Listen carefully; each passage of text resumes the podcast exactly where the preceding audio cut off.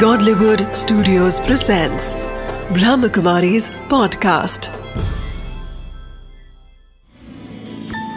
Wisdom of the day with Dr. Girish Patel.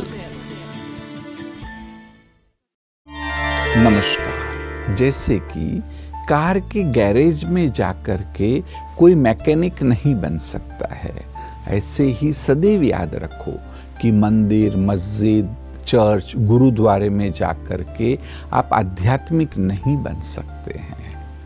आध्यात्मिक बनना है तो जैसे व्यक्ति को मैकेनिक बनने की ट्रेनिंग लेनी पड़ेगी तो ऐसे ही हमें भी सचमुच आध्यात्मिकता का अभ्यास करना पड़ेगा।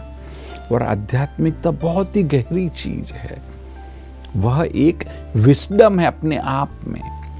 तो जब आप उस ज्ञान को अर्जित करेंगे, अपने जीवन में लाएँगे, उसके पर चिंतन करेंगे, तब आप सच्चे अर्थ में आध्यात्मिक बनेंगे। तो इसलिए विजडम ऑफ़ द डे है कि भल आप चर्च में, मंदिर, मस्जिद में जाओ, परंतु उस समय यह याद रखिए कि मुझे वहाँ के वातावरण का, ज्ञान का फ़ायदा लेकर के, उस पर चिंतन करके अंदरूनी उन्नति करनी है तब ही मैं आध्यात्मिक बनूँगा।